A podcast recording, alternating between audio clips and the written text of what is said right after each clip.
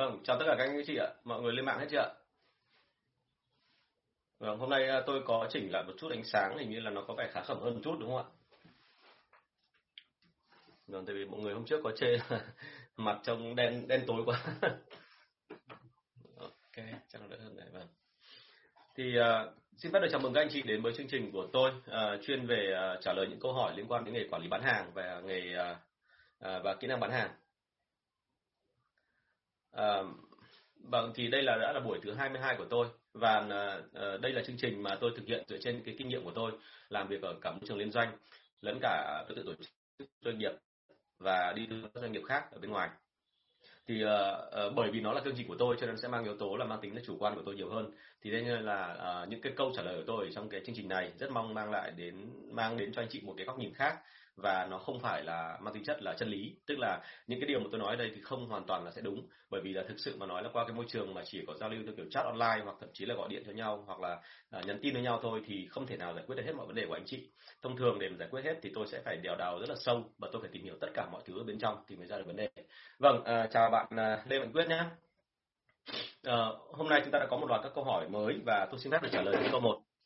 À, đầu tiên chúng ta có câu hỏi là số 189 của anh Vinh à, anh ấy làm về cái việc là bán rượu truyền thống làm sao để bán được nhiều với giá cao trong hoàn cảnh hiện tại khi áp dụng nghị định 100 à, ờ, tại vì tôi đã từng có thời gian làm việc với cả anh Vinh rồi cho nên là có thể trả lời luôn với anh Vinh là như thế này. Là cái câu chuyện ở đây của chúng ta muốn bán được hàng tốt thì bao giờ cũng thế mình phải tìm hiểu xem là khách hàng cần gì ở hàng của mình.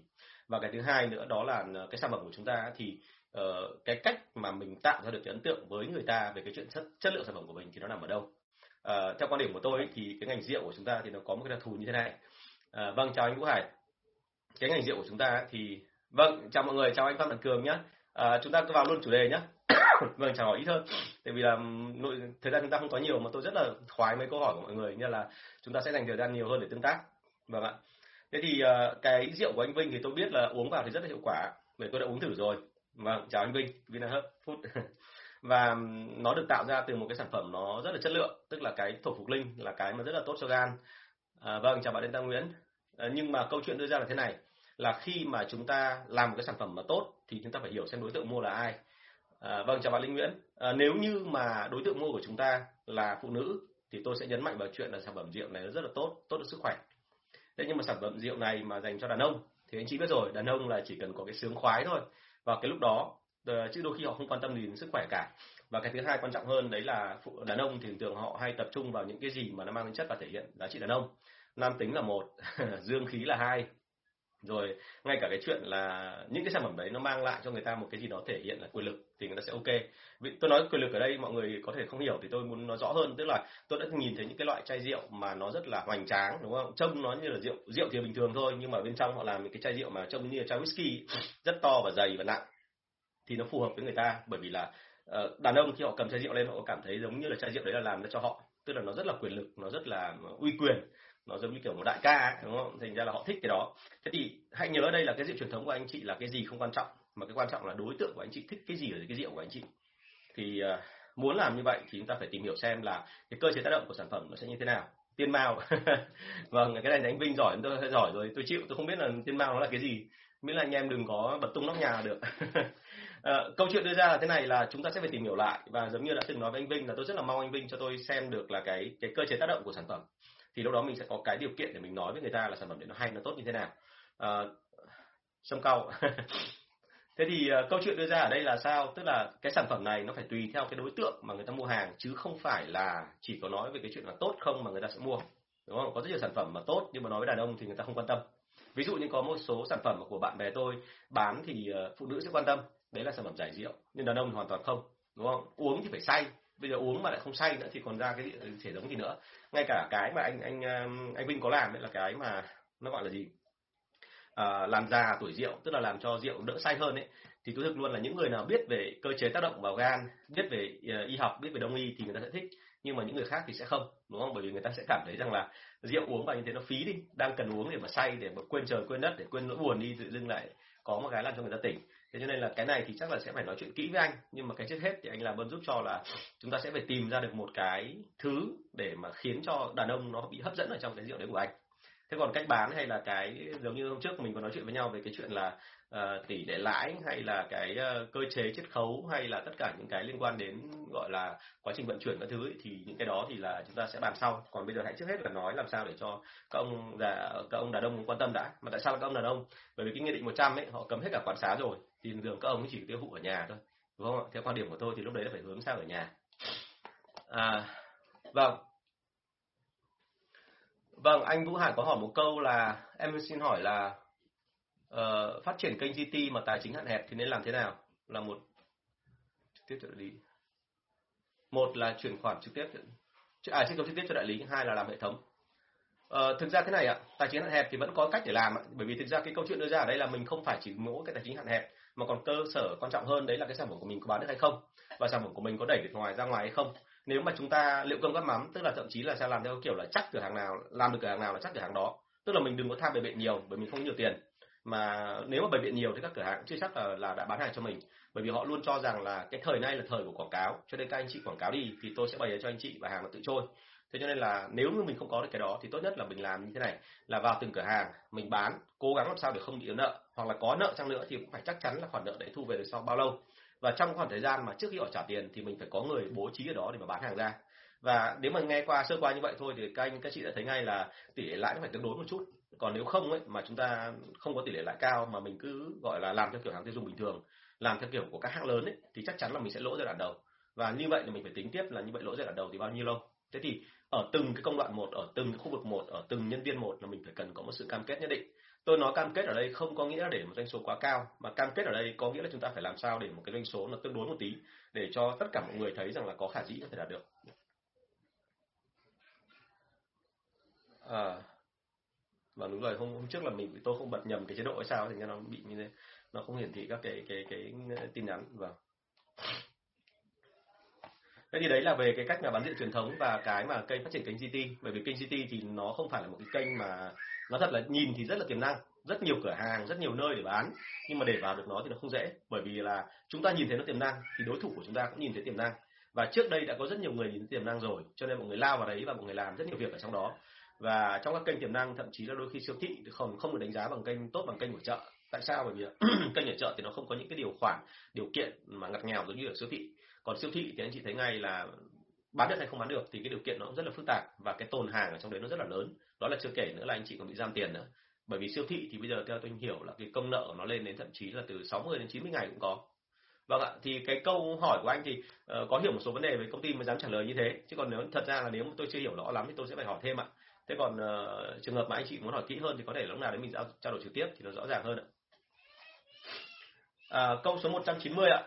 Cách quản lý đội back office của đội sale được không ạ? Vâng thì đội back office của đội sale thường là có mấy ờ, đội như sau là kế toán là một admin là hai cũng có thể là đội logistics hoặc là một số cái đội mà liên quan đến trên uh, trade marketing tức là nó cũng nằm ở trong cái phòng sale thôi. Bọn tôi hay quan niệm như vậy. Thì nếu như tôi hỏi những cái câu tôi nói những câu kiểu như vậy thì anh chị sẽ hiểu ngay một điểm như thế này. Là ở phòng sale thì cái quyền toàn quyền ấy phần lớn là phải thuộc về cái người quản lý đội sale. Thì tại sao lại phải có cái này? Là bởi vì là nếu như ở trong phòng sale mà lại có những cái quan điểm của bên kế toán, của bên admin mà lại chống lại đội sale thì hết cách rồi, đúng không ạ? Thế cho nên là trước khi mà nói về cái chuyện quản lý đội này thì chúng ta phải nói về chuyện phân quyền đã. Cái phân quyền ở đây cần nhất đó là anh chị phải hiểu rằng là đội sale là đội ở phía trước, tức là chuyên môn ra ngoài để chiến đấu ở trên chiến trường. Thì họ cần cái gì? Họ cần một sự hỗ trợ ở phía đằng sau. Và vì thế cho nên mới có đội kế toán và đội admin. Và hai cái đội đó thì không thể nào mà coi họ là giống như cái kiểu ngang quyền với đội sale được mà cái chức năng nhiệm vụ của họ ở đây là phải mang tính chất là cung cấp dịch vụ cho đội sale để đội sale tiến ra ngoài để mà chiến đấu. Chứ còn nếu mà chúng ta cho rằng là hai đội này là ngang nhau thì tự dưng là nó sẽ rất là khó để mà quản lý. À, bao giờ cũng thế. À, thực ra cái này thì tôi thấy là học ở người hoa người ta học được rất nhiều thứ. Người ta nói một câu là cứ ba người đi cùng nhau thì phải có một người là đứng đầu. Tức là bao giờ cũng vậy là ba người đi cùng nhau hai người đi mà ngang hàng với nhau là đã khó nói chuyện rồi. Bây giờ ba người mà đi cùng với nhau mà tự dưng lại không ông nào đứng đầu cả ông nào cũng là đại ca cả, thì thực sự là rất là khó, đúng không ạ? Thế cho nên cái câu chuyện đưa ra ở đây là chúng ta phải phải có một cái sắp xếp thế lực để làm sao mọi người thấy ngay là gì? Đội sale, ở trong đội sale thì phải toàn quyền dưới cái quyền điều hành của người quản lý. Thế còn đội kế toán với admin thì thực ra là cái người mà họ có thể là về chuyên môn ở đó, họ thuộc về một cái phòng khác thậm chí là trong này có cả đội nhân sự nữa nhé trong phòng trong phòng đội sale có một cái cá nhân là thuộc về đội nhân sự. Nhưng mà chức năng của họ thì là về nhân sự. Nhưng mà ở trong đội sale, họ phải thuộc về cái sự điều phối của đội sale. Còn tất nhiên là họ sẽ báo cáo với cả trưởng phòng ờ, nhân sự khi mà có những cái sự việc liên quan đến chuyên môn của họ. Thế thì cái câu chuyện đưa ra ở đây là sao? Miễn là không trái luật. Còn lại trong mọi trường hợp thì cái người đứng đầu đội sale sẽ quản lý luôn tất cả những cái cá nhân đó và họ sẽ phải sắp xếp làm sao để mà cái dòng chảy của cái công việc bao trùm tất cả cái quy trình của kế toán của admin của nhân sự của đội sale. Và như vậy mình thấy ngay là có những cái chỉ tiêu cho đội kế toán và đội admin trong đội sale. À, như vậy là ở các phòng khác thì tôi không biết nhưng mà ở phòng sale thì bắt buộc phải có chỉ tiêu. Ví dụ như ngày xưa của bọn tôi khi mà chưa tính được cái phần gọi là một ngày kế toán được xử lý bao nhiêu ấy, thì bọn tôi hay tính về cái, cái gọi là cái tỷ lệ phần trăm mà đơn hàng mà kế toán xử lý sai lệch nếu mà họ xử lý sai lệch thì về sau mất rất mất thời gian và nó cản trở cho đội sale, cũng như là sự nhiệt tình của họ. Ví dụ như mọi người thấy ngay là một cái bệnh rất phổ biến của kế toán, là cứ bao giờ mà sale đem đơn hàng về muộn, ví dụ như là bốn rưỡi là đã hết giờ làm việc rồi, nhưng mà đến tận năm giờ rưỡi chiều mới mang đơn hàng về, thì thông thường các chị kế toán thì bởi vì phải bận đi đón con hoặc là đang bận chém với nhau thì sẽ nói ngay là gì ạ? Hết thời gian làm việc rồi em ạ, để lúc khác đúng không? Thế thì cái đấy là cái không nên. Và vì thế cho nên với đội sale ấy, thì chúng ta phải nhớ là kế toán là cái người mà cung cấp cái dịch vụ cho đội sale để đội sale tiến lên.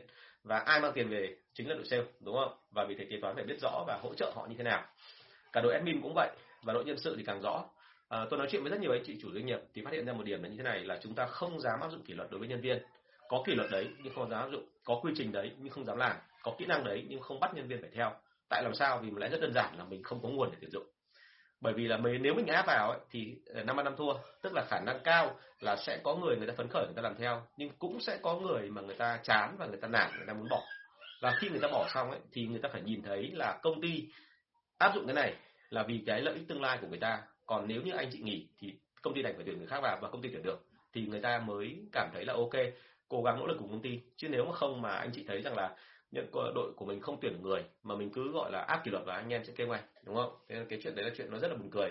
Thường thường tôi đi và tôi thấy rằng là đấy là một cái lý do chính khiến cho anh chị không dám áp dụng kỷ luật ở đây. Vâng câu hỏi bạn mai tươi. Đấy là ở trên facebook ạ. À, bên em hay phải ký hợp đồng đại lý theo vụ. Bạn kế toán đưa hợp đồng cho đại lý cho cán bộ thị trường đi ký. Nhưng vì kiểu cấp ngang hàng nên đội sale thường không bao giờ làm theo cả. Thì phải làm sao ạ? À ok thế thì cái câu chuyện này bắt đầu quản lý quản lý bán hàng tức là cái quản lý đội sale phải vào cuộc rồi. Bởi vì thực ra là cái câu chuyện này nó sẽ liên quan đến, đến cái việc mà công ty có thu được tiền về hay không bởi vì có hợp đồng rồi thì sau đó mới thu tiền được về đúng không? Mới ra được hàng mới thu được tiền. Thì cái này em nên gắn vào trong cái thành tích của sale. Bởi vì các bạn ấy mà không kịp làm thì hiển nhiên là ảnh hưởng doanh số. Và không có doanh số thì hiển nhiên là không thu được tiền không thu được tiền thì không có lương. Thế thôi. Nhá thì nhắc cái phần này thì anh nghĩ là em em nên giao đi chứ còn anh nghĩ cái phần này khá đơn giản đấy nó không phải quá phức tạp đâu thậm chí ở nhiều công ty là kế toán còn còn còn còn có quyền cao hơn nhân viên. Kế toán thì lại có quyền cao hơn nhân viên một chút xíu về cái mặt chuyên môn của họ nhưng mà họ lại phải ở dưới quyền người quản lý. Nên nếu như mà kế toán trong trường hợp này mà khó khăn thì tôi nghĩ là nên gọi người quản lý để người quản lý họ thúc và nên đưa ra chỉ tiêu cho cái chuyện này nó rõ ràng ra vâng. À, ở các công ty khác thì à, đây trong câu 190 này cũng giống câu hỏi của bạn tươi cũng như là cái câu hỏi này thì mọi người hay nói rằng là ở công ty SME tức là công ty vừa và nhỏ thì thông thường là ban giám đốc điều hành cả hai điều hành cả bên phòng hỗ trợ cả bên bộ phận hỗ trợ và điều hành cả đội sale. Và cái mô hình đưa ra là đội sale riêng sau đó lại nhấc một cá nhân ra để hỗ trợ đội sale. Và cá nhân đấy nó vẫn nằm ở trong phòng nhân sự một cá nhân vẫn nằm ở trong đội kế toán một cá nhân vẫn nằm ở trong phòng gọi hành chính. Thì tôi nói luôn là cách làm đấy nó không hiệu quả bởi vì cách làm đấy nó sẽ làm cho tất cả mọi người là cứ bao giờ mà sale hay là cái người mà sales admin hỗ trợ mà nó có cái mâu thuẫn gì với nhau ấy, thì mọi người hay kéo lên và nhờ sự phân xử của giám đốc và tự dưng giám đốc nhảy vào cuộc thì tự dưng là ông sale ông cảm thấy là có chuyện gì cứ phải hỏi cấp trên, ông ngại. Thì cái đấy nó không nên. Tốt nhất là như tôi đã nói mô hình ở trên là phải thuộc cái quyền quản lý của cái người làm quản lý đội sale. Sau đó rồi người người ta sẽ điều phối làm sao cho nó phù hợp. Tất nhiên là phải tính theo KPI để làm sao mà không quá nhiều việc. Chứ còn nếu như mà anh chị thấy là một công ty, số lượng đơn hàng đang từ 100 đơn một ngày mà đột nhiên nó tăng, đúng không? Nó có sự hỗ trợ của bên ờ, quảng cáo nó tăng lên thành 200 300 đơn mà kế toán, số kế toán nó giữ nguyên thì lúc đó là cái việc xử lý của các bạn rất là mệt mỏi. Và như vậy là trong các cái KPI phải có một cái là liên quan đến câu chuyện là số lượng các đơn hàng xử lý được trong một ngày. Hoặc là à, trên một nhân viên sale thì cần bao nhiêu kế toán đúng không ạ? Còn tất nhiên là nếu sau này anh chị có cả những phần mềm để nó tự động hóa cái chuyện đấy thì nó quá đơn giản. Nếu làm được như vậy thì tự dưng là rất hiệu quả. Ờ, vâng mai tươi nhé có gì nữa hỏi anh? Còn thực ra cái câu chuyện đấy thì anh nghĩ là nên điều phối như vậy thì nó dễ dàng hơn. Câu hỏi số 191 để xử lý phản đối hiệu quả thì uh, tức là ở đây có một bạn bán vào mới tôi đoán chắc mới vào người sale hoặc là vào rồi nhưng mà chưa được đào tạo kỹ càng. Thành ra là bạn ờ, hỏi tôi về cái cách là làm sao để xử lý phản đối cho nó hiệu quả. Thì ờ, hãy nhớ một điểm là như này phản đối phản đối vốn dĩ được coi là gì? Phản đối nó coi là một cái nhu cầu của con người. Và phản đối thì thông thường bọn tôi chia ra là mấy loại cơ chứ không phải chỉ một loại. Nó thể hiện ra ngoài những cái tâm lý theo cái kiểu là thử người ta trêu người ta à, phản đối theo cái kiểu là để làm sao tạo thêm điều kiện để mà mình có thêm ưu đãi hoặc đơn giản là phản đối để mà uh, gọi là để mà cho đỡ mất thời gian. Tức là túm lại là không muốn mua bây giờ thì đẩy ra. Đúng không? Thế thì tất cả mọi chuyện như vậy còn nhiều lý do khác nữa nhưng mà tất cả nhiều chuyện như vậy thì cái khó nhất của những bạn sale ấy đấy là phải đối mặt và vượt qua. Thế nào đối mặt? Đối mặt tức là đầu tiên các bạn ấy gặp những trường hợp như vậy các bạn không bị lúng túng. Và khi các bạn không lúng túng thì các bạn thể hiện ra ngoài là mình khá tự tin. Và chính cái tự tin đấy nó gửi tín hiệu đến cho cái người mua hàng là như vậy là cái trường hợp này là cậu đã gặp rồi và cậu đã từng xử lý được và cậu xử lý được, chứng tỏ là sản phẩm của cậu ấy là nó là sản phẩm tốt, đúng không ạ? Thế cho nên là ở đây chúng ta lưu ý nhé là cái cái việc của chúng ta là chúng ta nên có một cái là theo quan điểm của tôi thì nên là tập cho sale mình cái cách mà đối mặt với phản đối cho nó chuẩn chỉnh. Chứ còn đừng để cho các bạn gặp rồi, xong các bạn cuống cả kê cả lên rồi lúc đấy thì thì mới đứng ra. Vâng và như vậy là youtube vẫn thỉnh thoảng bị ao ấy thế thì ờ, để xử lý phản đối hiệu quả thì hãy nhớ này là thứ nhất là phải quen với cả những cái câu phản đối. Đầu tiên là phải quen đã giữ bình tĩnh. Thì cái việc này em phải làm quen từ trước. Tốt nhất là nên hỏi đồng đội và bạn bè ở trong công ty của em là những cái câu hỏi nào những câu phản đối nào họ cảm thấy lung tung nhất hỏi và tập làm quen với nó. Và thậm chí nếu cần thì phải đóng vai. Bởi vì là thực ra nếu không đóng vai thì mình sẽ không cảm nhận được họ là luồng máu nóng nó sọc với mặt nó như thế nào. Uh, anh đi ra ngoài thị trường nhiều nhưng mà thậm chí ngày đầu tiên anh đã phải đến anh anh tìm hiểu như đã nói trên là ở những cái livestream trước là đôi khi anh phải tìm hiểu xem là những cái bạn mà uh, những cái người mà làm diễn viên ấy, họ xử lý vấn đề như thế nào. Bởi vì đấy là những người phải kiềm chế cảm xúc nhiều nhất. Thế thì câu chuyện đưa ra là chúng ta sẽ cố gắng làm sao để mà cái uh, câu hỏi của khách hàng nó không làm chúng ta lúng túng hay đúng hơn là nó không thể hiện ra ngoài là những dấu hiệu lúng túng của chúng ta. Bởi vì đến một lúc nào đó mình cũng vẫn cứ gặp những câu hỏi các cớ và những câu hỏi các cớ đấy thì rất khó để xử lý. Thành ra lúc đó mà bảo là giữ bình tĩnh thì khó nhưng mà giữ cái vẻ bên ngoài ấy, thản nhiên thì cái đấy là có thể làm được. Thành ra phải tập à, cái thứ hai là chúng ta không tuyệt đối không có né các câu hỏi. Anh chị mà càng né thì người ta lại càng tỏ ra là như kiểu đấy bởi vì hàng của mày nó như thế nào thì mày mới xử lý kiểu này đúng không? Thế cho nên cố gắng làm sao để mà đối mặt các câu hỏi và thậm chí còn hỏi lại để xem kỹ xem là các câu đấy như thế nào. À, cái trường hợp mà hôm trước có kể mọi người là khi mà tôi xuống địa bàn và có cái, cái nhà phân phối họ thử thách tôi họ đẩy tôi ra cho khách hàng và khách hàng họ hỏi những câu chát chúa ấy, và sau đó tôi lờ nó đi tôi chuyển hẳn sang cái phần bán hàng thì nó lại là một trường hợp khác thành ra ở đây nó còn phải thêm một cái nữa là đọc vị cái cái cái cái, cái tình huống nó rất là nhanh. Và muốn đọc vị như thế thì em tốt nhất lại một lần nữa lên hỏi những cái người mà đã đi trước mình thì sẽ biết được là điều kiện là thường thường khách hàng ở vùng này. Họ trong mọi trường hợp thì anh chị luôn phải nhớ một điểm là cái xử lý phản đối cái thời gian giữa câu hỏi và câu trả lời là nó gần như phải bằng không. Bởi vì chỉ cần một giây thôi hai giây thôi mình dừng lại mình lúng túng là ngay lập tức gửi tín hiệu đến phía bên kia là mình không biết đúng không ạ? Ở trong cái xử lý phản đối nó không thể nào mà giống như ở trong gọi là trả lời mặt chính trị tức là riêng câu hỏi của đồng chí tôi xin phép là có văn bản trả lời sau ấy, thì không có đâu.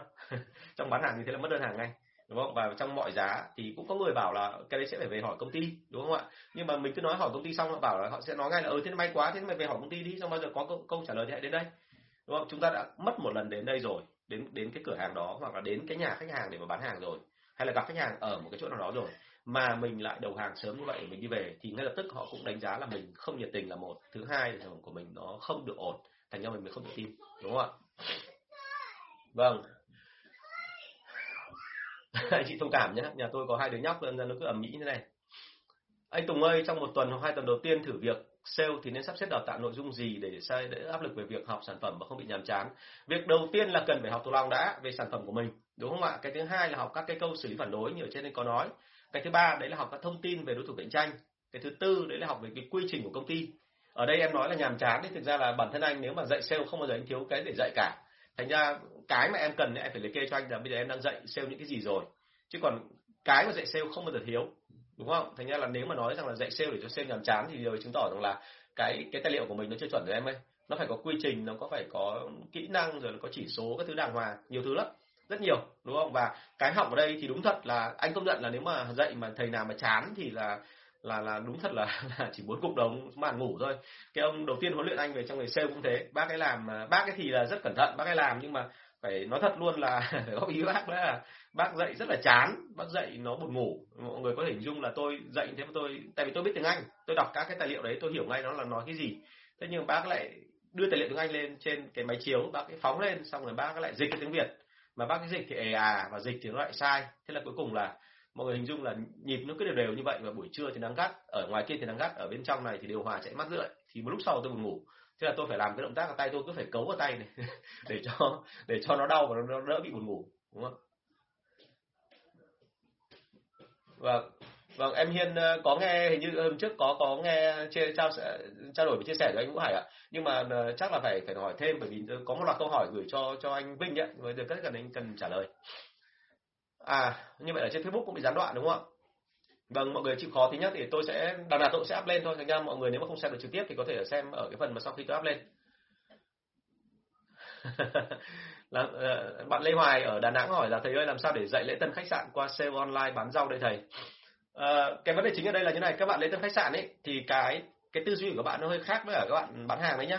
Bạn lấy tên khách sạn là thực ra là bán tiếp là những người mà có nhu cầu đến hỏi bạn ấy thành ra bạn sẽ trả lời đúng không ạ? Chứ bạn không chủ đích là đi ra ngoài tìm khách hàng.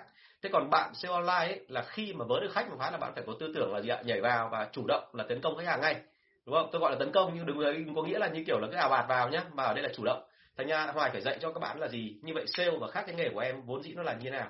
Cần thì biết hẳn hai quy trình ra và ờ, phân tích cho họ thấy là cái nào là chủ động cái nào là mang tính chất là tiếp nhận và phản hồi thôi.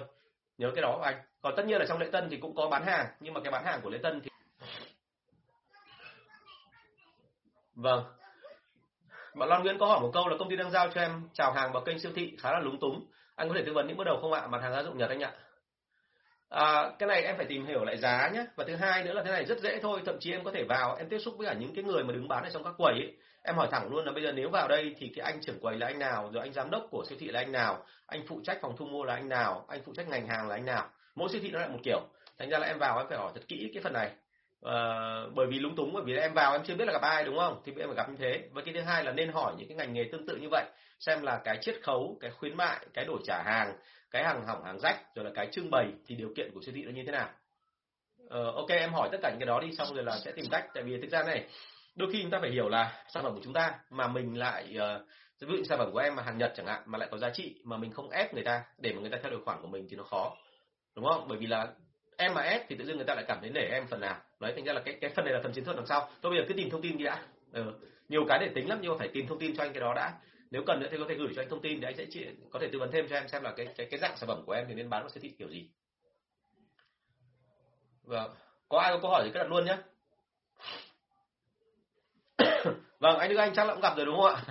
Tốc độ xử lý phản đối phải bằng không. Nhiều khi là nói thật với anh là cái câu người ta đưa ra quá phức tạp mà mình không nghĩ ra câu gì cả thì mình cứ trả lời thôi. Thực ra cái vẻ mặt của mình lúc ấy nó diễn là ra vẻ tự tin thôi chứ còn có khi nội dung thì chưa chắc là có ý nghĩa gì. Tôi phải nói thật là như thế. Có một số trường hợp hỏi rất quái gở và khi mà quái gở như thế xong thì chú hàng cứ hứa hẹn là vào bây giờ mới vào nhá. Vừa trả lời câu hỏi trên được hàng nhá. Liên quan đến đội back office ấy, thì thường đội back office thì phải theo cái lệnh của ông quản lý nhá. Nhưng mà tất nhiên là thành phần đấy thôi. Thành phần nằm trong đội sale thôi tức là phải bố trí ở trong back ờ, office là nó phải thuộc về phòng sale chứ không phải thuộc các phòng khác. Tất nhiên là về chuyên môn thì họ vẫn thuộc với quyền quản lý của cái cái ngành dọc của họ. À, câu số 192 em đưa chỉ tiêu ra là 10 tỷ thì các bạn đạt được 60%, vậy có nên giảm chỉ tiêu để phấn khởi tinh thần đội sale lên không ạ? Đây là một câu hỏi hôm qua bạn ấy có gửi cho tôi và bạn gửi cả một loạt các chiến lương nữa, phải thú thực là hôm nay tôi bận quá tôi chưa có thời gian xem. Nhưng mà uh, trả lời câu này trước đã nhé, xong cái phần đằng sau thì có thể anh sẽ đọc lại rồi ngày mai anh có thể inbox với em hoặc nếu không thì anh sẽ lại uh, nếu có thông tin nào có thể chia sẻ ở trên này thì anh cũng sẽ lại nói thêm ở trên này. À, nói về cái chỉ tiêu của em là 10 tỷ, các bạn đạt 60% thì ở đây nó các thông tin cần phải có là như này. Là chúng ta dựa trên những cái nền tảng vốn dĩ chúng ta đang làm rồi chúng ta có số, con số thống kê để chúng ta đưa ra chỉ tiêu doanh số. Hay là mình thấy rằng là ngành hàng này khoảng khoảng đấy là mình đưa ra. Bởi vì trong cái phần mà chỉ tiêu 10 tỷ và liên tục các bạn đạt 60% thì ở đây phải tính xem là cái thời gian họ đạt 60% này là liên tục hay thỉnh thoảng họ bị rơi xuống con số đó, sau đó họ lại đi lên. Bởi vì nếu như mà liên tục đạt như vậy thì nó có mấy khả năng như sau. Cái thứ nhất, đấy là mình không đo đếm được cái năng lực thị trường, mình không có được cái con số để thuyết phục người ta phải nghe theo mình. Thành ra là, một là nó quá mức năng lượng của họ, nhưng cái thứ hai, quá mức cái khả năng của họ để họ có thể làm. Nhưng cái thứ hai là nó nằm trong khả năng của họ, nhưng bởi vì mọi người không bị thuyết phục tức là cái ông quản lý hay ông giám đốc không thuyết phục nổi đội sale nghe theo cái con số đó. Tức là họ cứ cắm mặt họ nghe thôi họ không phản đối nhưng bên trong họ rất khó chịu. Ví dụ như là những đội sale mà anh chị thấy là thường xuyên có cái kiểu là cứ hết giờ họp một cái là kiểu gì phải tụ vào một cái chỗ quán cà phê nào đấy trong miền Nam hoặc là ở ngoài Bắc thì là tụ uh, những quán trà đá vỉa hè. Và chém ấy thì lúc đấy chỉ có một cách thôi đấy chỉ có một cái để mà chém thôi. Đấy là bình luận về cái chuyện là ông sếp của mình ông dở dẩn như thế nào ông đưa chỉ tiêu như thế thì ai mà làm được đúng không thế thì để mà tránh cho cái chuyện đó chúng ta phải đưa ra chỉ tiêu nó hợp lý với cả điều kiện thị trường. Nó hợp với năng lực của đội sale và quan trọng hơn cả là cái lý lẽ mình đưa ra nó phải được thuyết phục và thậm chí trong cuộc họp mà triển khai ấy, anh chị phải lấy được cái sự đồng thuận của người ta. Nó có rất nhiều thủ thuật trong cái chuyện này. Cho nên nếu mà chỉ đạt 60% thì em xem lại. Và cái việc ở đây đưa ra ấy, là có nên giảm hay không ấy, thì phụ thuộc vào cái ở trên như vừa nói. Nếu như thực sự chỉ tiêu này là hợp lý thì không nên giảm mà nên tìm hiểu xem có cách nào hỗ trợ thêm để họ làm nếu mà chỉ tiêu này chưa hợp lý, thì lúc đấy em nên giảm. Nhưng mà giảm gì thì giảm. Hãy nhớ một điểm là giảm nó phải có lý do, chứ không phải là giảm đến ụt một cái và không có giải thích gì hết. Thì lúc đó tự dưng đội sale ở dưới họ sẽ tạo ra một cái thứ nó gần như kiểu một cái sự cản trở hay là cái sự nó gọi là hơi phản ứng một tí với cả cái cách của chúng ta làm. Thế cho nên là trong mọi trường hợp thì đạt được 60% các chỉ tiêu, thì không thể nói rằng là đội sale này là tốt hay không là tốt, mà cái quan trọng ở đây là phải căn lại theo cái chỉ tiêu của mình, cũng như cái quy trình khi mình áp chỉ tiêu đấy xuống cho đội sale nhé à, cái chỉ tiêu này em có đưa ra với anh là chỉ tiêu ờ, tháng rồi thì cái đấy anh thấy là ok nhưng mà vấn đề chính là vẫn cứ hỏi lại tìm hiểu lại cái phần này. À, thông thường ở trong một đội sale bao giờ bọn tôi cũng phải có những đường dây riêng để bọn tôi connection với cả tạo ra một cái connect với cả khách hàng với cả khách hàng đây chính là đội sale chính là những nhân viên trong đội sale để họ có thể nói lên tâm tư nguyện vọng của họ. À, có những cái thứ mà họ bức xúc và có những thứ mà nó thật luôn là chúng ta không nên hỏi trực tiếp trong cuộc họp bởi trong cuộc họp họ sẽ không bao giờ nói đó thì anh chị phải hỏi thật kỹ và phải làm sao mà có cái thăm dò từ trước chứ đừng có đợi đến lúc mà họ phản ứng rồi thì bắt đầu mình mới biết. Thì cái phần này chắc là để anh sẽ trả lời thêm cho em nhưng mà để anh đọc lại trong ngày mai có gì anh sẽ nói thêm nhé à, ờ, vâng có bạn à, hình như là bạn bạn xuyến thì phải hôm qua có đặt câu hỏi này. Thì thực ra mà nói để hỏi nó hơi chung chung thì tôi cũng cũng khó trả lời. Câu hỏi là như này. Câu hỏi số 193 dù có hết dịch thì hậu quả là kinh doanh vẫn sẽ rất khó khăn ngoài dịch vụ ăn uống sẽ phải làm thêm một số mảng thiết yếu. Rồi theo anh kinh doanh gì để cho ờ, dù có dịch thì vẫn phát triển được? À, thực ra cái câu này nó hơi vĩ mô chứ không phải là câu khó. Nó hơi vĩ mô thành ra là khó để mà mà trả lời trong cùng một câu trả hỏi được. Tại vì là anh cần phải biết là địa bàn của em như thế nào năng lực của em bán hàng ở đâu và cái cái cách em đang làm như thế nào. Đúng chưa phụ thuộc vào rất nhiều thứ. Thành ra nếu mà nói chung ấy, thì bao giờ cũng vậy. Là vào cái lúc mà có dịch dịch thì hiển nhiên là người ta sẽ tập trung vào sản phẩm thiết yếu như là những cái sản phẩm giúp người ta sinh tồn những cái sản phẩm liên quan đến hàng tiêu dùng mà thiết yếu ví dụ như là xà phòng ví dụ như là dầu gội ví dụ như là mì tôm đúng không ví dụ như là muối. À, chưa xong đâu chúc trần nhé để anh sẽ trả lời sau nhé nhưng mà rất sorry rồi vì cái câu hỏi này hôm hôm nay là những cái tài liệu em gửi đấy vẫn chưa kịp đọc. Thì anh sẽ đọc sau rồi anh sẽ trả lời sau. Có thể là nếu riêng tư thì anh sẽ inbox với em.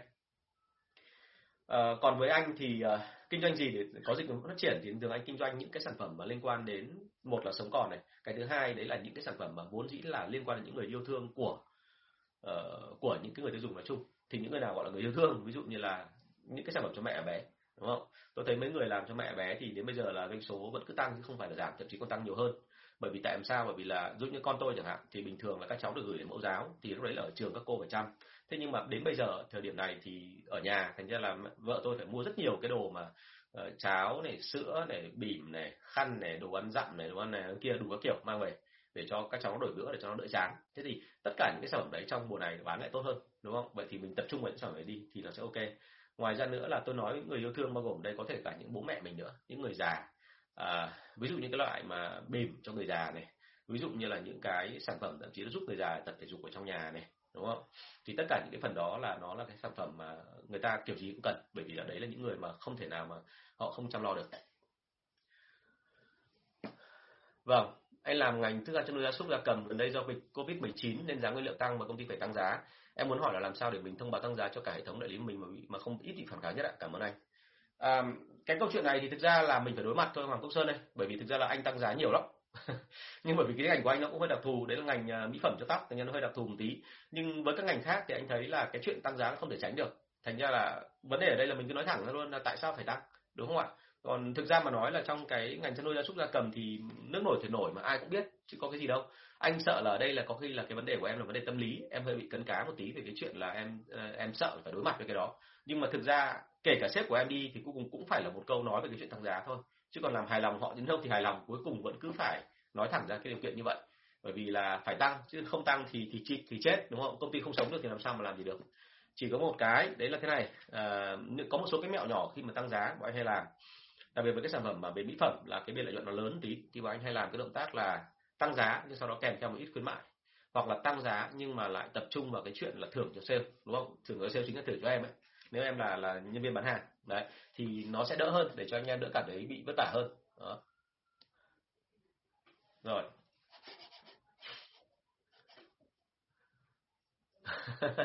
Mắm có phải thiết yếu không? Nó là thiết yếu anh anh lê anh ạ. Nhưng mà vấn đề chính là bây giờ lại có quá nhiều người cạnh tranh trong cái thị trường đấy đúng không ạ? Thị trường của anh thì tôi biết là ngày xưa, từ ngày xưa tôi biết có mấy anh mà anh ấy gọi là nên người, nhờ buôn mắm đấy.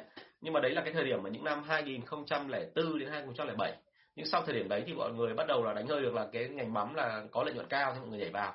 Nhưng đến bây giờ thì tôi nghĩ rằng là cái lợi nhuận đấy bắt đầu nó bị kéo xuống rồi. Nó giống hệt như cái chuyện mà điện thoại di động ấy. Đó. Anh chị thấy điện thoại di động là trước đây là một ngày rất béo bở. Và tôi thấy rằng là nhiều người ăn nên làm ra nhờ cái điện thoại di động và bán sim bán số thế nhưng mà càng ngày những cái ngành đó nó càng béo bở thì càng nhiều người nhảy vào cạnh tranh. Và nhiều người nhảy vào để cạnh tranh thì cái điều kiện của thị trường nó bị kéo đổ xuống. Đến bây giờ cái ngành đó cái bên lợi nhuận nó không còn bao nhiêu nữa. Và có rất nhiều các doanh nghiệp lớn thậm chí định bán lại cả cái chuỗi cửa hàng của người ta luôn. Bởi vì người ta thấy là lãi không còn bao nhiêu. Ví dụ như là tôi đã từng nói với một doanh nghiệp ấy, loại lớn ở, ở Việt Nam. Tức là doanh thu lên đến 17.000 tỷ. Nhưng mà thời điểm mà họ 3 năm gần đây thì năm đầu tiên thì họ còn lãi được khoảng độ 2 3 nghìn tỷ. Năm thứ hai bởi vì họ quay vòng rất là nhanh nhé cái đấy nó lãi ở trên tỷ lệ phần trăm là một thứ hai là cái quay vòng. Ờ, cái năm thứ hai họ lãi đâu chỉ còn có khoảng độ được nghìn và năm vừa rồi thì họ lãi đâu chỉ còn khoảng độ hai ba trăm tỷ gì đấy. Thành ra là cái tỷ lệ lãi nó giảm như vậy và họ nhìn thấy xu hướng đó thì họ thấy rằng là nếu mà làm cả một hệ thống lớn như vậy mà lãi chỉ có như thế thì thà là đi ra ngoài và để làm việc khác còn hay hơn hiệu quả hơn. Đó thì nha họ đang đang có chào bán về cái cái, cái chuỗi đấy của họ. Vâng um, câu hỏi số 194 à, cơ chế lương thì hay đưa chỉ tiêu theo tháng hay năm thì ok hơn. Rồi à, đây là một cái trường hợp rất hay gặp ở các công ty mà về kinh doanh hay là về phân phối. Thì tôi cũng không hiểu tại làm sao mọi người hay đưa ra cái cái chỉ tiêu kinh doanh theo năm. Tức là ví dụ tôi là nhân viên hay tôi là quản lý vùng của anh chị thì anh chị giao cho tôi một cái chỉ tiêu kinh doanh theo năm là à, năm nay là ông năm trước ông Tùng là cái địa bàn của ông 20 tỷ thì năm nay địa bàn của ông là phải 25 tỷ. Thế thì câu chuyện đưa ra là thế này là 20 25 tỷ có khi là nó vẫn chưa đủ có khi nó lên đến 30 tỷ mới phù hợp nhưng mà bởi vì không có căn cứ gì cái đó cả, mà chúng ta lại cứ đưa theo cái kiểu là theo cả một năm. Thành ra là ở đây nó có một cái chuyện nó hơi bị lệch về cái cách suy nghĩ. Ông giám đốc thì ông sẽ nghĩ là thế này, là ông Tùng, ông hiểu là doanh số tăng lên thì ông được thêm hỗ trợ, ông có thêm tiền lương, thưởng ông cao hơn. À nhưng xuống đây ông ra quản lý thì ông quản lý lại cảm thấy là nó mù mịt. Tại sao? Bởi vì ông quản lý là cái người mà phải đối mặt trực tiếp trên địa bàn, luôn luôn ông cảm thấy là khó khăn nhiều hơn là thuận lợi và vì khó khăn nhiều hơn thuận lợi, cho nên ông cảm thấy rằng là 25 tỷ như này thì chia không biết thế nào.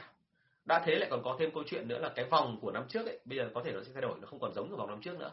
Đối thủ nó ra đời, sản phẩm mới nó ra đời, công nghệ mới nó ra đời thì cuối cùng là nó loạn hết cả lên. Thế thì câu chuyện ở đây đưa ra ấy là quan điểm của tôi thì không nên đưa theo năm. Tại sao?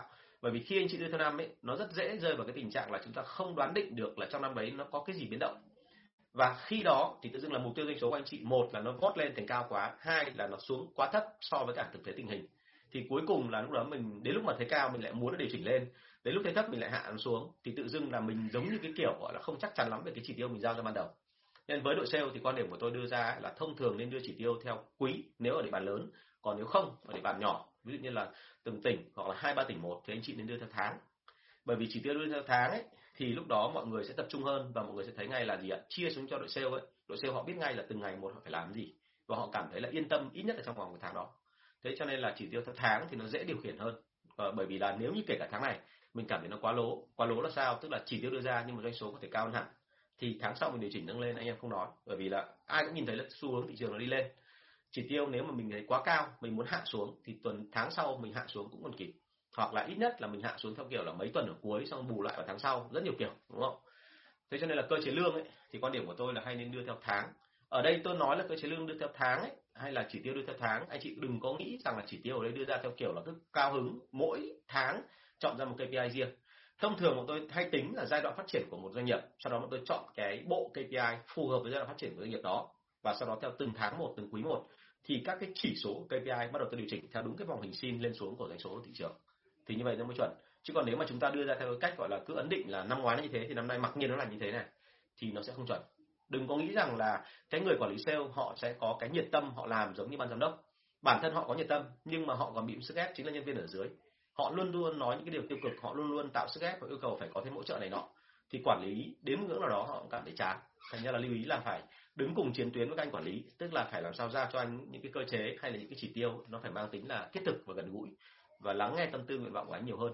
Chứ còn cái kiểu mà đưa chỉ tiêu theo năm ấy, thì tôi thấy là mọi người rất hay có cái ấn định theo cái kiểu là mặc định là nó sẽ là như thế. Trong quan điểm của tôi thì thì không có cái gì là mặc định nó sẽ như thế cả. Nó sẽ liên tục thay đổi đúng chưa?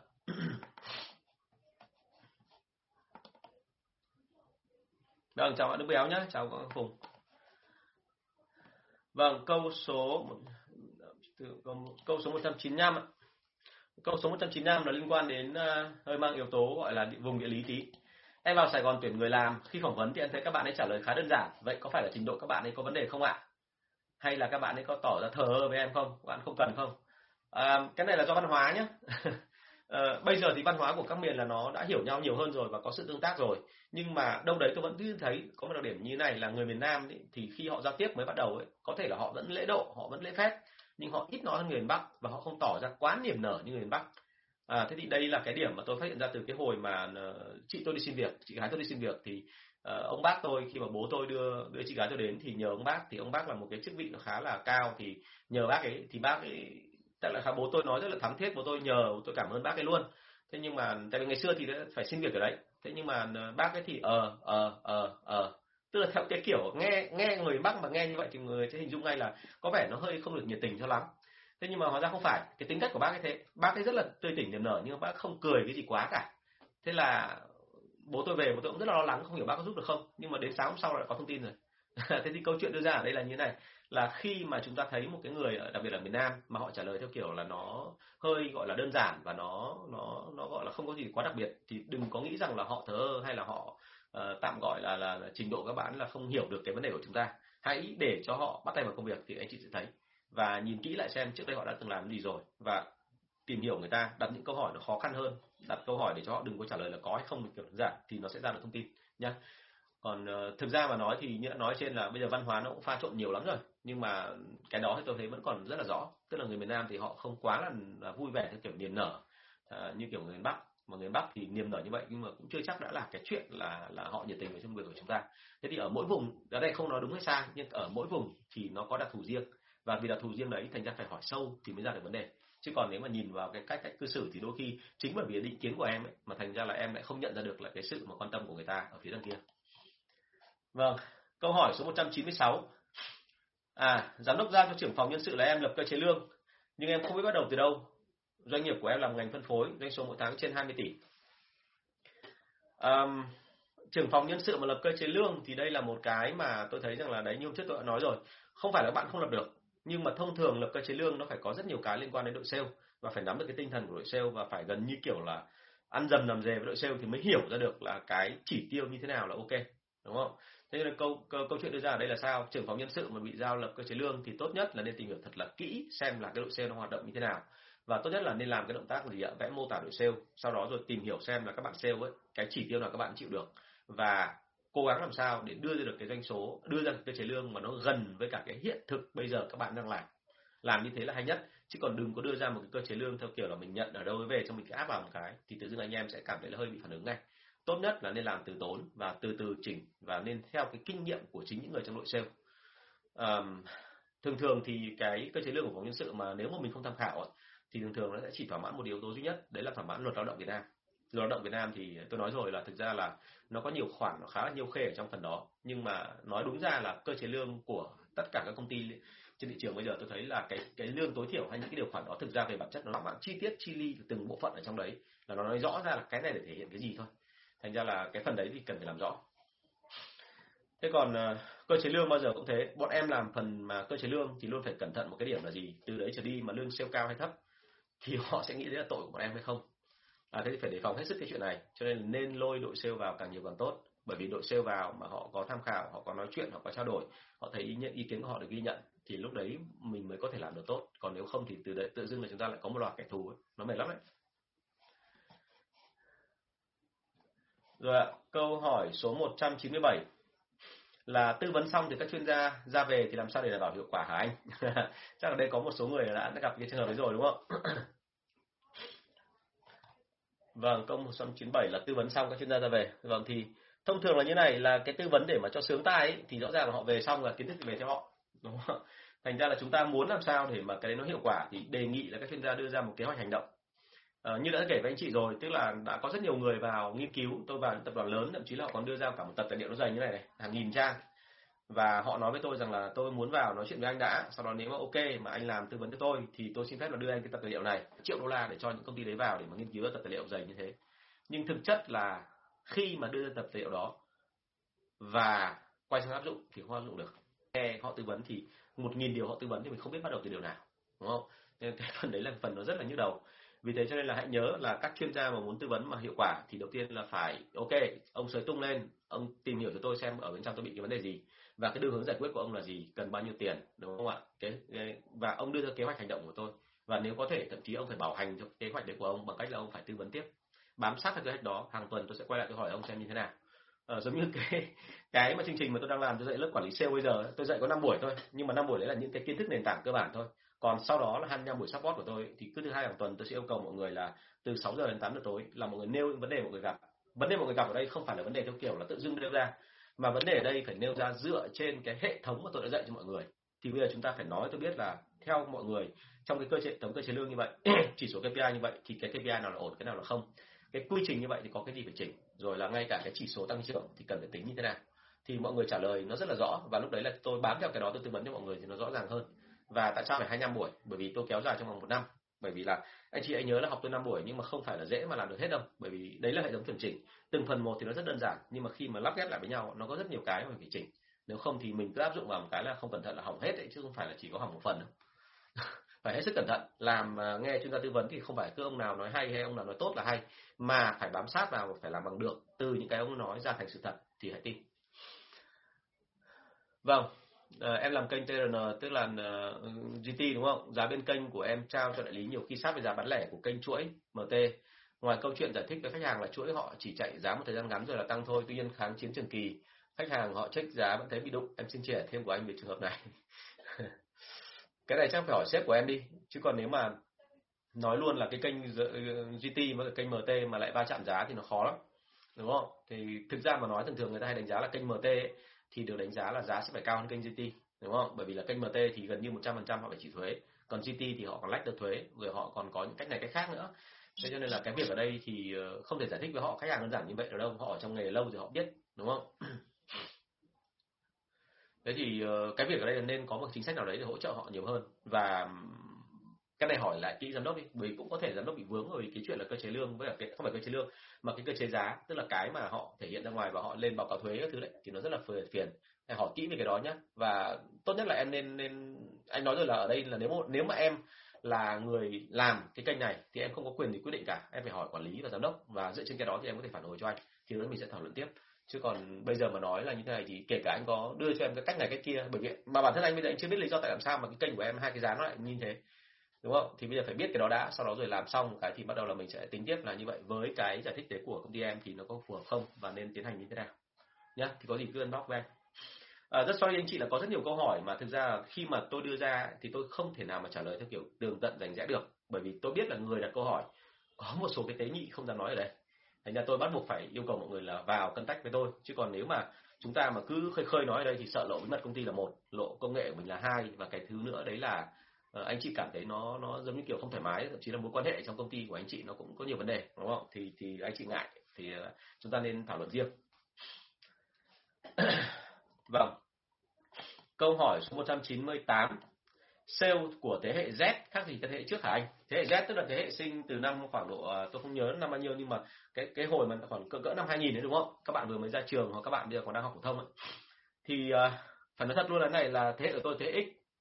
Thế X thì có một cái đặc điểm rất là rõ là bọn tôi sau khi mà chiến tranh kết thúc rồi là đến thời kỳ bao cấp thì bọn tôi khá là đói nghèo. Vâng. Ok, quyết nhé thì có gì gửi thêm thông tin cho anh, cho mình sẽ trao đổi thêm. Thì uh, trong cái điều kiện mà đói nghèo như vậy thì khi bọn tôi có điều kiện để mà làm ăn thì bọn tôi sẽ cố gắng vươn lên bằng mọi giá để mà kiếm được tiền để mà thể hiện được cái năng lực của mình thế y thì nó khác hơn một chút là các bạn nên năng động và linh hoạt hơn thế hệ của internet ấy, thì họ sẽ nhanh hơn và họ sẽ ở tình trạng là họ sáng tạo nhiều hơn thế còn ờ, thế y thì bắt đầu manh nha cái đó rồi, nhưng sang thế z thì cái này rất là rõ. Tức là các bạn ấy thích thưởng thưởng thức cuộc sống hơn, bởi vì quả thực là như này. Cái thế đi trước là ông bà, cha mẹ của họ đã tạo được cái nền tảng nó khá là tốt về mặt kinh tế. Và họ thì là cái thế hệ được học hành đầy đủ, có những nguồn thông tin nó rất là sáng sủa.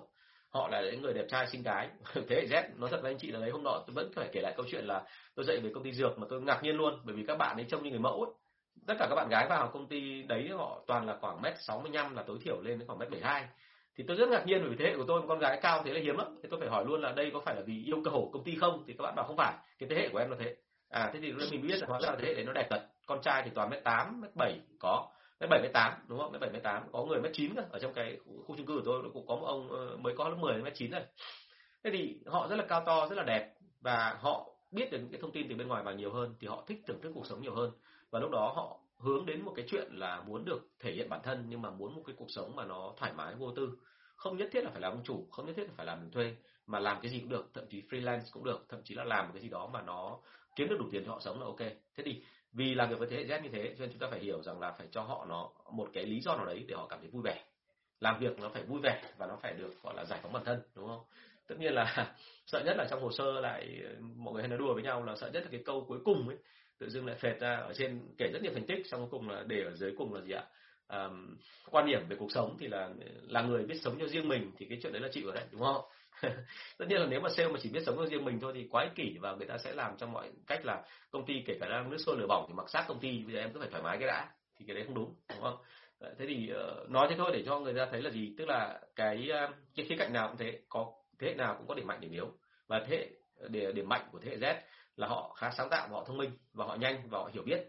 À, nhưng cái điểm yếu của họ sẽ là gì? Chúng ta phải tạo cho họ một cái động lực để họ vui sống và vui vẻ mỗi ngày đúng không? Mấy cái bạn sale kia tôi thấy có một đặc điểm rõ ràng là các bạn hay dùng điện thoại và dùng điện thoại xong thì ờ, bởi vì có quá nhiều cái để xem thức rất là khuya thậm chí thức đến hai ba giờ sáng. Tôi chỉ cần thức đến một hai giờ sáng là tôi mệt rồi nhưng mà bạn lúc nào cũng hai ba giờ sáng. Có những người bảo là hôm nay muốn ngủ trước 4 giờ. Thì đấy là cái mà mà các bạn ấy sẽ hơi khác của chúng ta.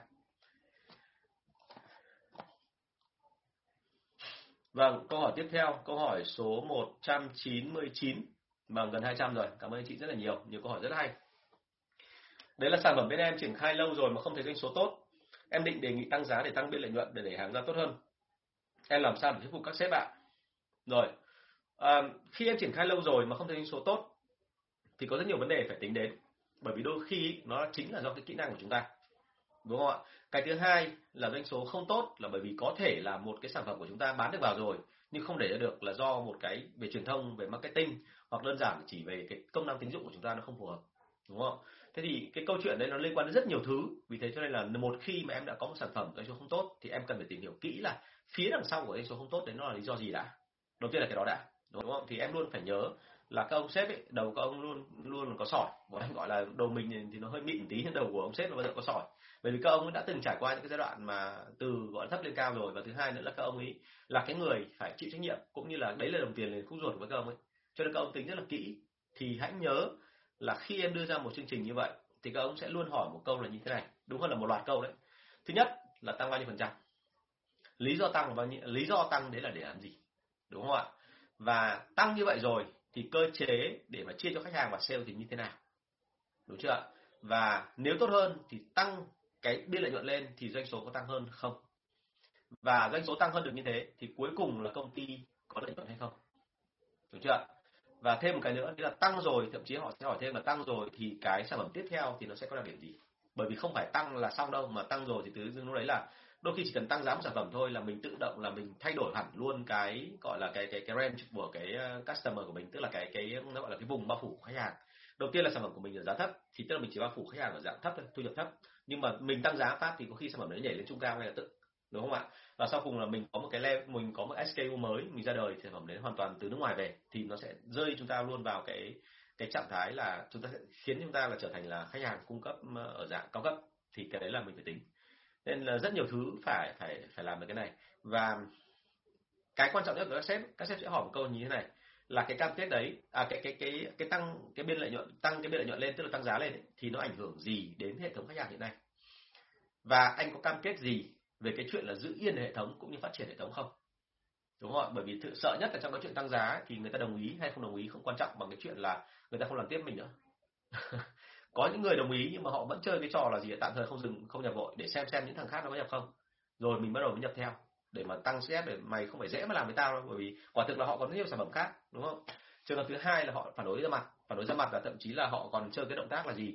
Thứ nhất là không nhập hàng mới nhưng mà hàng cũ ấy họ bán tống bán tháo ra để cho chúng ta phải sợ họ hoặc là họ lại chơi một cái bài là gì họ một loạt nhà mới lớn họ cấu kết lại với nhau thành một cái, cái tập thể rất là mạnh và họ quay ra họ yêu cầu là công ty phải thay đổi. Còn nếu mà công ty không thay đổi là chúng tôi sẽ gần như phản tùng luôn chúng tôi sẽ không làm với công ty nữa. À, thế thì hãy nhớ là sản phẩm của bọn em ấy nhắc lại này triển khai lâu mà không có doanh số thì giả soát lại xem tại sao không có doanh số tốt do bọn em hay là do thị trường hay do sản phẩm. Cái thứ hai nếu mà tăng giá lên để tăng biên lợi nhuận để hàng giá tốt hơn thì như vậy là phải hiểu được lý do phía đằng sau nó là cái gì tại sao phải làm như thế. Và làm như thế xong thì tăng bao nhiêu phần trăm là chuẩn và tăng xong thì như vậy là cái cơ chế có thay đổi gì không cái thị trường về tình hình khách hàng có thay đổi gì không ờ, rồi tăng được doanh số bao nhiêu lợi nhuận công ty được tăng bao nhiêu và cái tương lai của cái sản phẩm này sẽ đi đâu về đâu và cuối cùng là ok cứ cho là ổn thế đi. Thì bây giờ phải vạch cho tôi xem kế hoạch tăng là như thế nào. Và sau đó phải cho tôi biết là vậy thì bạn cam kết được bao nhiêu bước ở trong cái này sẽ thành công. Đúng không? Nếu mà mình làm được như thế thì mình trả lời được các câu hỏi của sếp như vậy thì thường thường là sếp sẽ cho làm. Nhưng mà nhớ nhé bao giờ cũng thế là phải có cái rõ ràng rành mạch chứ không thể không được. À, nhân viên của chúng ta từ trước đến giờ vẫn hay có quen một cái là cứ bao giờ thị trường khó khăn thì sẽ kêu và sẽ hỏi là phải có thêm hỗ trợ này nọ. Nhưng mà trong mọi trường hợp thì luôn phải nhớ một cái là sếp có nỗi khổ của sếp. Đừng có nghĩ rằng ông là chủ công ty mà ông ấy không có cái vấn đề gì cả, mà chỉ có ngồi chờ doanh số về sau đó tính tiền, không phải đâu. Ông có rất nhiều vấn đề.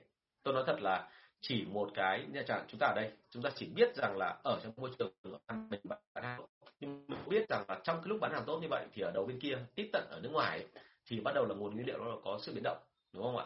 Hoặc là ông chỉ cần manh nha nghe thấy là bên mỹ hay là bên trung quốc hay là bên châu âu nó đang ra một cái sản phẩm, nó chuẩn bị cạnh tranh với sản phẩm của mình, là bắt đầu ông bị sinh bính rồi và ông đã phải ngồi dồn nguồn lực rồi, chuẩn bị là rủi ro rồi thế nọ thế kia rồi. À, đặc biệt trong ngành sản xuất thì nó còn có thêm cái nữa là chỉ cần là bên Đài Loan hay bên Trung Quốc nó ra một cái máy mới mà nó thay thế được có khoảng độ nửa tức là một 50% số lượng công nhân của công ty thì ngay lập tức là ông đã phải tính là phải mang cái đấy về rồi. Bởi vì tại làm sao không phải cái chuyện đây là thay thay đổi như thế là mình đỡ mất công cái gì cả mà cơ bản là như này những cái máy mới như vậy thì nó sẽ tập trung và giảm cái giá thành sản phẩm xuống.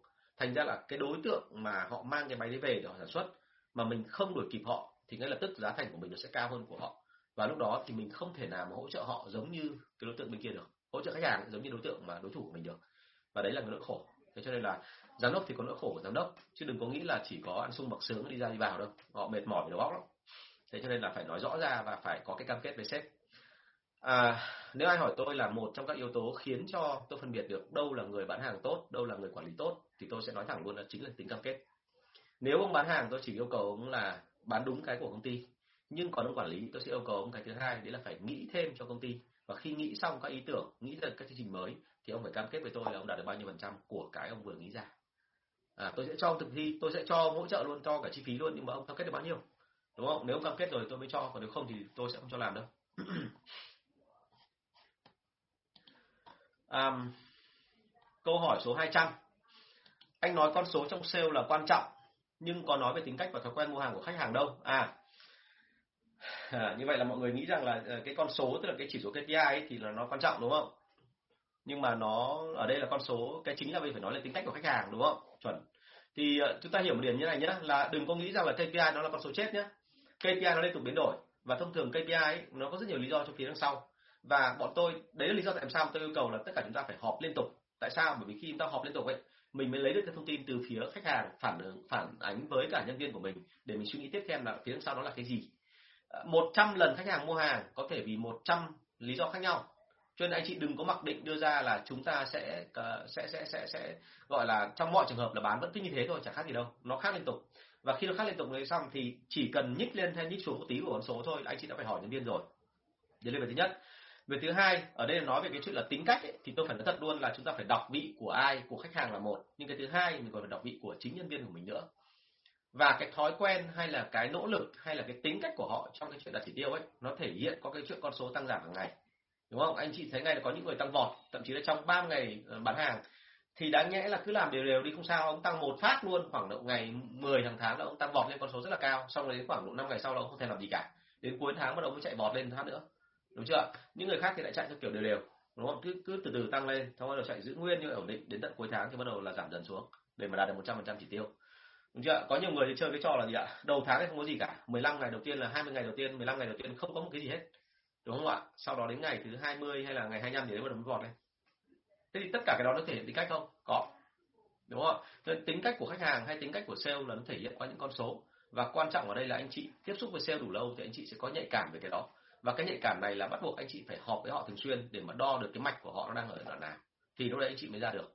Thì cái câu chuyện này, nhắc đi nhắc lại, cái này không bao giờ nó chỉ là định lượng đâu nhé khi tôi nói sale định lượng, thì anh chị hiểu của tôi định lượng nó mới là cái phần nổi của sale thôi. Còn ở phần dưới, bọn tôi dùng cái định lượng đấy để bọn tôi soi được tính cách và cái cá tính, rồi là cái cảm nhận của từng người một. Cái đấy mới là quan trọng. Và cái này thì nói thật là không ai dạy ai được đâu. Tôi có thể dạy cho một số người, nhưng mà dạy như thế là phải cùng ngành và tôi phải bám sát người ta thì tôi mới dạy được. Chứ còn nếu mà nói luôn là anh cho em biết là một số quy luật về cái đó thì tôi nói thật luôn là không có quy luật. Nó rất nhiều cái đa dạng, phong phú khác nhau, mình phải bám sát. Có rất nhiều trường hợp là tôi vào tư vấn thì chỉ cần họ đưa cho tôi cái biểu đồ tăng doanh số thôi. Tôi nói ngay là như vậy là đang bị họ là xin lỗi là phải nói một câu là rất nhiều quản lý bị sale cho vào chồng. Tôi nhìn cái cái lặp đi lặp lại của cái hệ thống mà đồ thị tôi biết ngay là nó đang có chuyện này. Và nói ra thì đúng thế thật. Họ cứ bị mắc vào một cái tật khi họ tung ra một cái chương trình khuyến mại hoặc là họ cứ đưa ra một cái cái cái mức chiết khấu hoặc là một cái cái ứng xử khiến cho chỉ sau hai ba lần thôi là sale họ nhận ra được là à như vậy các ông đang sợ cái gì. Tức là quản lý ấy, đang sợ cái gì và họ sẽ có cách điều chỉnh để theo cái đó. Và lúc đấy nó rất là mệt đúng chưa? Thì anh chị lưu ý với tôi là làm được cái đó nhé mình có cái phần um,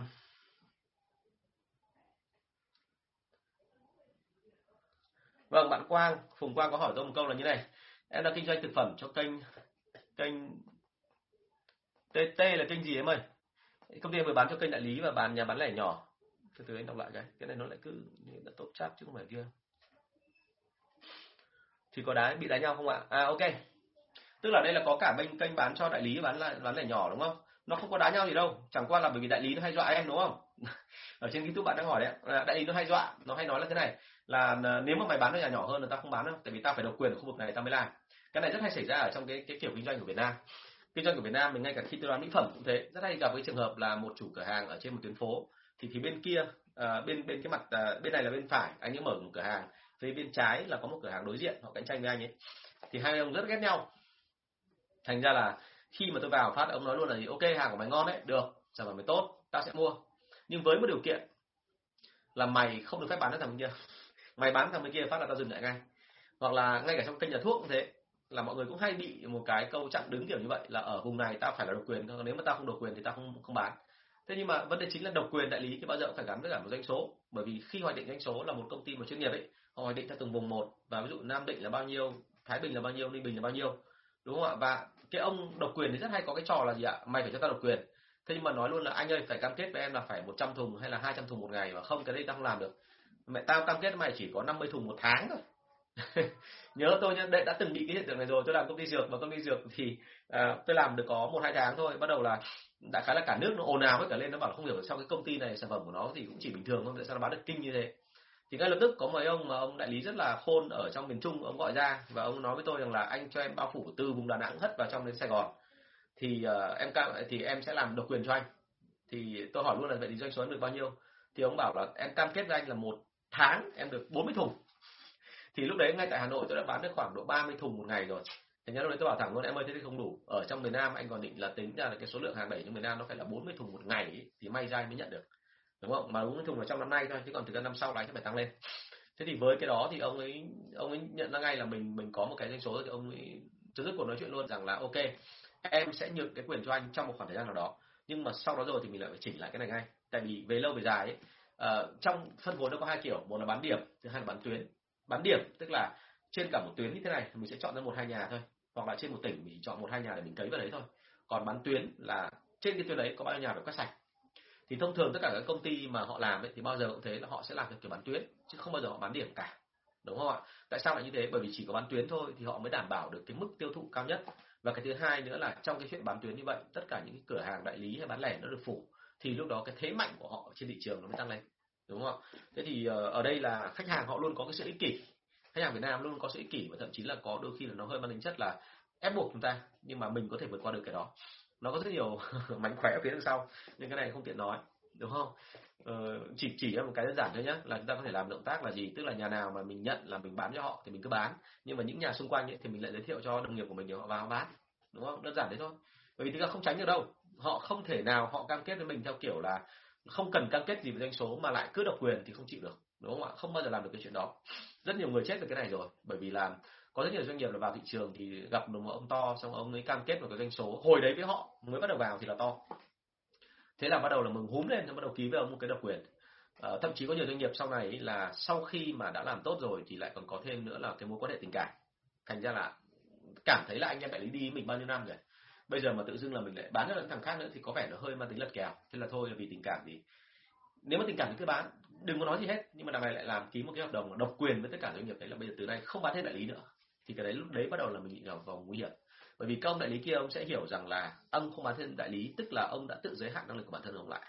Và như vậy là bọn tôi là gần như là khía cạnh nào đấy là bọn tôi là gần như là khách hàng cố định của ông rồi. Thì như vậy là tôi sẽ ép lại ông và họ sẽ thậm chí là rủ nhau tạo ra những cái tin đồn giả tạo áp lực với cả công ty cung cấp thì lúc đấy mình rất là mệt, đi xử lý cái đống đấy mệt kinh khủng. Thế nên câu chuyện đưa ra ở đây là chúng ta phải làm sao mà hiểu được cái tâm lý phía đằng sau. Còn cơ sở mà nói thì tôi luôn cảm thấy là như này, là chúng ta không nên là để cho khách hàng ép mình. Nguyên lý đưa ra là chúng ta sau một thời gian, đầu tiên là chấp nhận họ bị ép, họ ép mình cái hệ thống phân phối, xong thời gian mình phải tạo luật chơi để ép lại họ. Và cái đấy nó có chiến lược bản thôi, chứ không phải là một sớm một chiều chúng ta làm được. Thông thường là kéo dài qua hàng năm. Đó thế thì uh, thời gian bây giờ cũng đã hết rồi. Thì một lần nữa cảm ơn các anh chị rất là nhiều vì đã quan tâm chú ý đến chương trình của tôi. Nếu anh chị cảm thấy chương trình này hữu ích với, với anh chị thì uh, vui lòng gửi thêm câu hỏi về và tôi sẽ xin phép là uh, để mà đưa lên đây để mà trả lời để chúng ta cùng học hỏi với nhau. Và nếu có thể thì anh chị có thể là like kênh youtube của tôi subscribe kênh youtube và uh, follow cũng như là share những cái uh, video này của tôi. Uh, cảm ơn anh chị rất là nhiều và hy vọng gặp lại anh chị trong các lần tiếp theo. Và nếu có thông tin gì thì vui lòng là liên hệ với cả uh, cô hỗ trợ của tôi là bạn thắm số điện thoại là 077 576 2194 077 576 2194 toàn bộ các thông tin liên quan đến ờ, các khóa học, khóa đào tạo cũng như là những câu hỏi này thì ờ, xin vui lòng liên hệ với bạn để thì tôi có thể trả lời anh chị được kỹ hơn. Cảm ơn anh chị rất là nhiều ạ. Chào anh chị và hẹn gặp lại vào ngày mai ạ.